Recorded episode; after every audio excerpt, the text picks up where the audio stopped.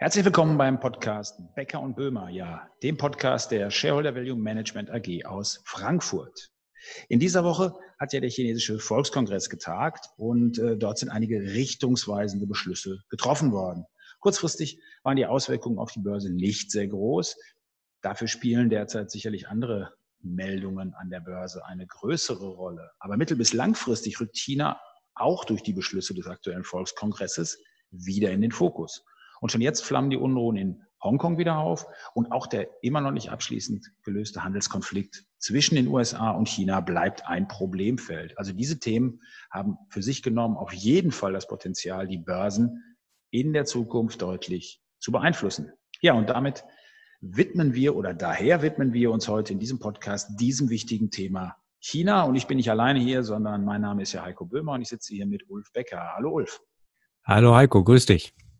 Und das Schöne ist ja, wenn wir jetzt auf China blicken, ähm, deine vor Ort China-Erfahrungen sind noch gar nicht so lange her. Und bevor wir jetzt wirklich in die aktuellen Ereignisse einsteigen, doch erstmal noch ein kurzer Blick auf deine Reise im Herbst zweitausendneunzehn. Was war so das, was dich da wirklich beeindruckt hat und was du für Eindrücke auch mitgenommen hast aus China?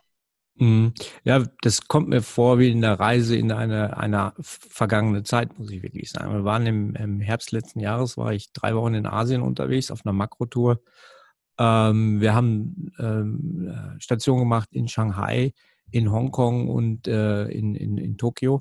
Also versucht so ein bisschen den gesamten asiatischen Raum ähm, äh, da abzudecken. Und ähm, das war Ende September, also kurz vor dem siebzigsten Geburtstag der Volksrepublik China. Und da war es ja schon so, dass in Hongkong die Proteste waren und man hat doch deutlich gemerkt, dass die Zensur in China deutlich zugenommen hat ähm, und ähm, die, die Berichterstattung wirklich äh, sehr zentriert war auf das, auf das äh, Jubiläum. Und in Hongkong die Proteste, die später dann ähm, noch virulenter wurden, äh, die fingen damals aber schon, schon, schon an. Und wie gesagt, das kommt jetzt alles äh, schon wieder äh, auf die Tagesordnung zurück. Aber vielleicht mal, bevor wir äh, in Medias Res gehen, was wurde denn eigentlich, Heiko, vom Volkskongress jetzt beschlossen? Naja, wir haben da zwei geteilte Aspekte eigentlich. Einmal die wirtschaftliche Hinsicht und die politische Hinsicht. Und zunächst mal auf die wirtschaftlichen Aspekte geschaut. Da ist ein ganz wichtiger Aspekt dabei, dass kein Wachstumsziel für die Volkswirtschaft ausgegeben wurde. Jetzt kann man sagen, das ist vielleicht nicht so entscheidend, wenn man da drauf schaut, dass man so ein Ziel weglässt. Aber dafür muss man das chinesische Selbstverständnis auch im Hinterkopf haben. Erstmal ist das Ganze seit den neunziger Jahren nicht mehr passiert. Und es ist tatsächlich ein klarer Einschnitt, weil eben normalerweise immer wieder die Wirtschaft auf die nächsten drei oder auch fünf Jahre geplant wird, auch mit den Wachstumsraten. Und wenn das jetzt ausgesetzt wird, zeigt das auf jeden Fall auch auf, dass nicht alles rund läuft in China. Und das gab es ja auch mit dem Wirtschaftseinbruch im ersten Quartal. Das heißt, also das ist auf jeden Fall schon mal ein Signal. Und ganz klar, eben China leidet unter den wirtschaftlichen Corona-Folgen und wird auch aktiv dagegen vor, jetzt die Regierung. Das heißt, massive Kredite werden vergeben ähm, und die Verschuldung teilweise soll ausgesetzt werden, also Rückzahlungen sollen ausgesetzt werden. Man möchte auf jeden Fall Kreditausfälle bei Unternehmen vermeiden. Also hier ist auf jeden Fall, genauso wie bei uns eigentlich auch, sehr viel Geld im Spiel, um die Lage hier zu beruhigen. Denn auch wenn China vielleicht jetzt schon wieder ein bisschen Erholung gesehen hat, ähm, sind die Folgen der Krise natürlich noch lange nicht komplett überwunden. Der inländische Konsum soll angeschoben werden natürlich, einfach um auch die Nachfrage wieder nach vorne zu bringen.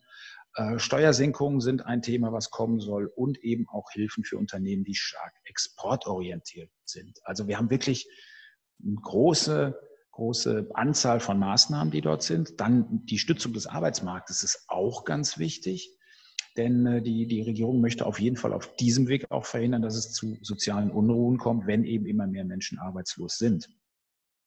Und äh, etwas weitergehende Maßnahmen, die betreffen die Produktivität und die Unternehmen sollen insgesamt effizienter werden, speziell eben auch mit Investitionen in die Infrastruktur. Hier die Stichworte fünf G oder Power Grid. Also insgesamt gesehen ein breiter Maßnahmenkatalog, aber das ist der wirtschaftliche Aspekt. Was ist denn aus politischer Hinsicht jetzt wichtig, was der Volkskongress äh, verabschiedet hat, Ulf? Ja, nochmal kurz zum Abschluss der, der wirtschaftlichen Maßnahmen, vielleicht noch eine Ergänzung.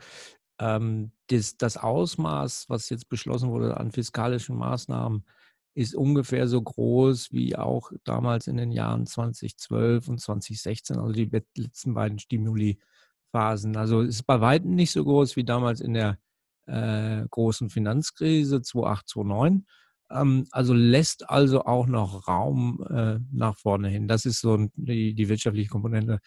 Ähm, politisch ist natürlich das Sicherheitsgesetz für Hongkong das entscheidende Thema. Und das ist auch ein Thema, das sicherlich äh, weltweit von Bedeutung sein wird.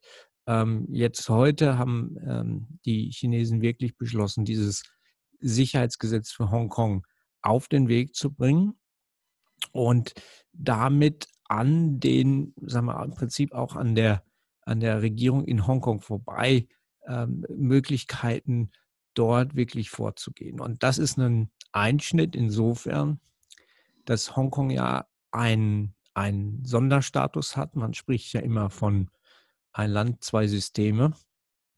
Und die ersten Reaktionen international sehen schon so aus, dass das zunehmend in Frage gestellt wird. Und damit könnten für Hongkong selbst, was ja immer noch vor Ort ein, ein wirklich großes asiatisches Finanzzentrum ist, ähm, viele Privilegien, die Hongkong deshalb ähm, eben hat, die können wegfallen. Und das ist natürlich insbesondere für Hongkong ein Problem.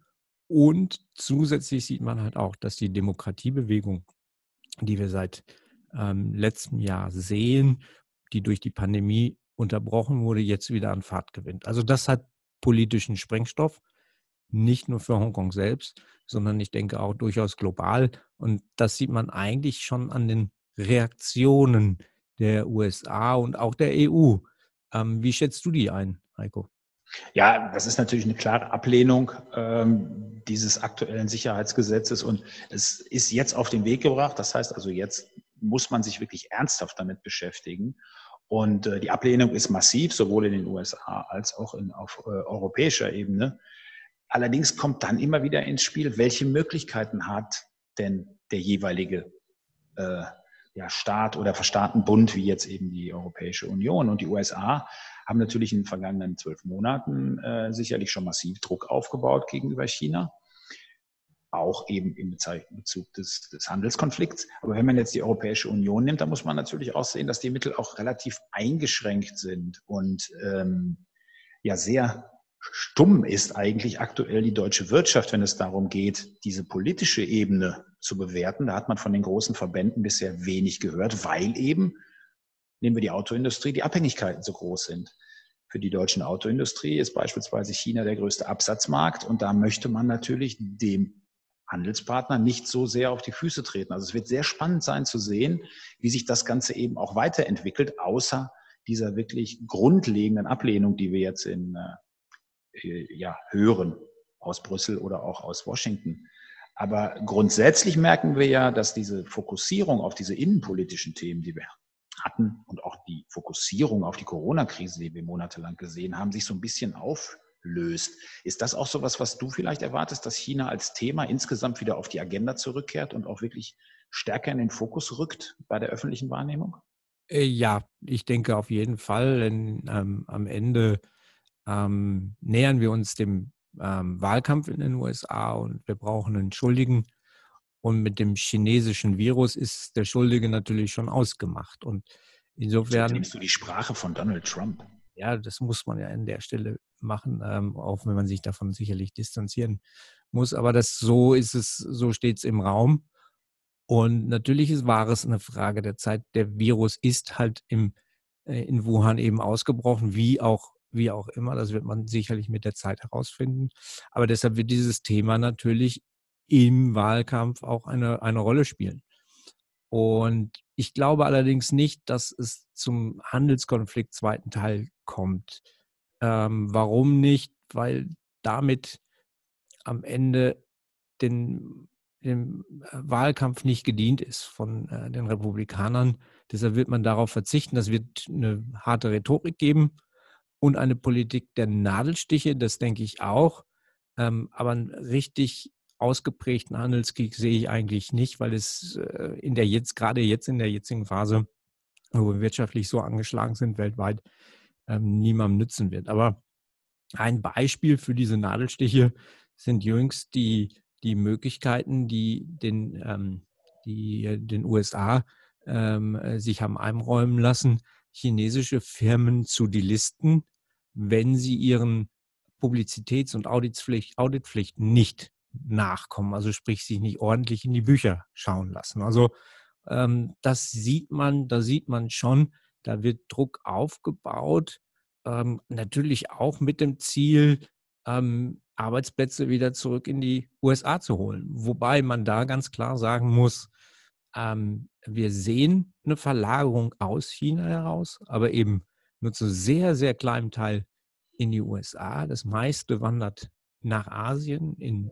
äh, Vietnam, Thailand, sind, Malaysia sind die großen äh, Gewinner dort vor Ort, und Mexiko ähm, im, auf dem amerikanischen Kont- Kontinent. Von, von mehreren befragten Unternehmen sagen nur sechs Prozent, ähm, sie verlagern ihre Wertschöpfungskette wieder zurück in die U S A. Also das ist sehr, sehr limitiert, äh, was das hat. Aber man darf auch eins nicht vergessen, auch umgekehrt gilt natürlich äh, die Verlagerung von Lieferketten für die Chinesen. Und du hast eingangs gefragt, Heiko, was hat mich so am meisten beeindruckt?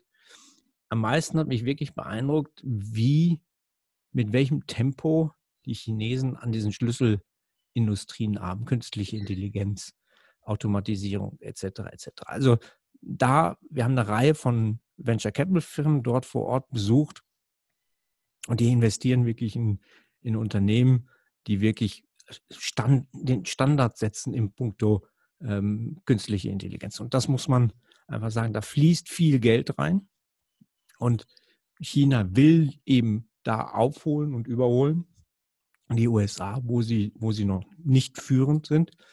Und ähm, das wird auch dazu führen, dass China wiederum Lieferketten nach Hause holt, um die Abhängigkeit eben von den U S A als Zulieferer zu verringern. Das ist also ähm, äh, das, was passieren wird. Und das ist natürlich insgesamt für die weltwirtschaftlich, Weltwirtschaft kein gutes Miteinander, weil der Welthandel wird darunter nachhaltig leiden. Aber ein Aspekt ist dabei ja auch nochmal spannend zu sehen. Wir haben ja jetzt quasi diesen, diesen Wettkampf um den Impfstoff. Ist ja gut möglich, dass durch die massiven Investitionen, die ja auch in China getätigt werden, dass China dieses Rennen gewinnt und den Impfstoff quasi entwickelt und eben kein U S global agierender Pharmakonzern oder ein anderes Unternehmen. Und das würde dann natürlich auch nochmal Ähm, sicherlich nationale Interessen erstmal hervorbringen. Ähm, wo wird der Impfstoff dann zuerst eingesetzt? Also ich denke, dieser, dieser Wettkampf, es könnte sich so eine Art Wettkampf wirklich herausstellen. Siehst du das ähnlich, oder?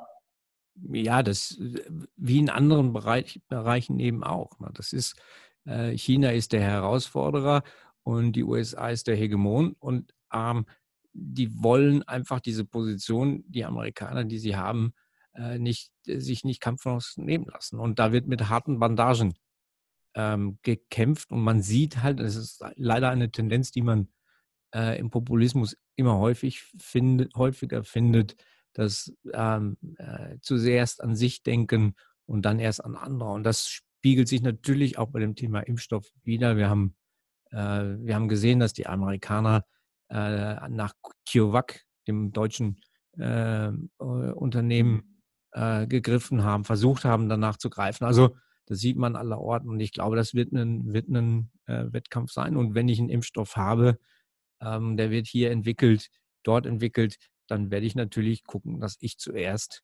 ähm, äh, da bedient, bedient werde. Und ähm, ja, wir werden sehen, wo die Reise dahin geht. Äh, wir werden das verfolgen und äh, bedanken uns wie immer für äh, das Zuhören, und bis zum nächsten Mal. Und jetzt kommt, wie immer, noch unser Disclaimer zum Abschluss. Diese Publikation dient unter anderem als Werbemitteilung. Sie richtet sich ausschließlich an Personen mit Wohnsitz bzw. Sitz in Deutschland.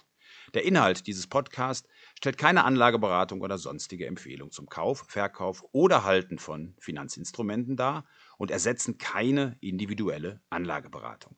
Die enthaltenen Informationen und Meinungen wurden mit großer Sorgfalt erstellt. Die tatsächlichen Entwicklungen können aber erheblich hiervon abweichen. Angaben zu historischen Wertentwicklungen sind kein Indikator für zukünftige Wertentwicklung. Weitergehende Informationen zu den von Shareholder Value Management A G betreuten Mandaten finden Sie unter w w w punkt shareholder value punkt d e. Die in diesem Podcast enthaltenen Inhalte dürfen nicht ohne vorherige schriftliche Zustimmung der Shareholder Value Management A G vervielfältigt oder verwendet werden.